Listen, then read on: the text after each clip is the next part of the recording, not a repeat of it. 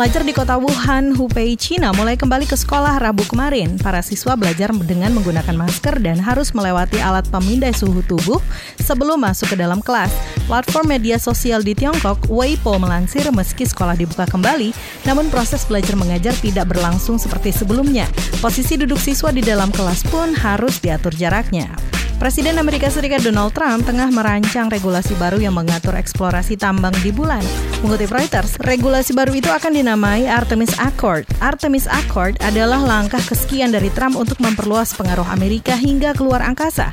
Sebelumnya, ia sudah membentuk satuan baru di bawah Angkatan Udara Amerika yang disebut sebagai US Space Force. Satuan itu nantinya akan terlibat menangani misi-misi Amerika di luar angkasa. Barcelona bakal menggelar tes virus corona bagi seluruh pemain sebagai persiapan kompetisi La Liga ketika digulirkan kembali. Sinyal La Liga bakal kembali bergulir didapat setelah pemerintah mengizinkan klub-klub kembali berlatih pada pekan ini. Federasi Sepak Bola Spanyol RFEF dan La Liga selaku operator kompetisi memutuskan untuk menunda La Liga sejak 23 Maret lalu untuk mencegah penyebaran virus corona.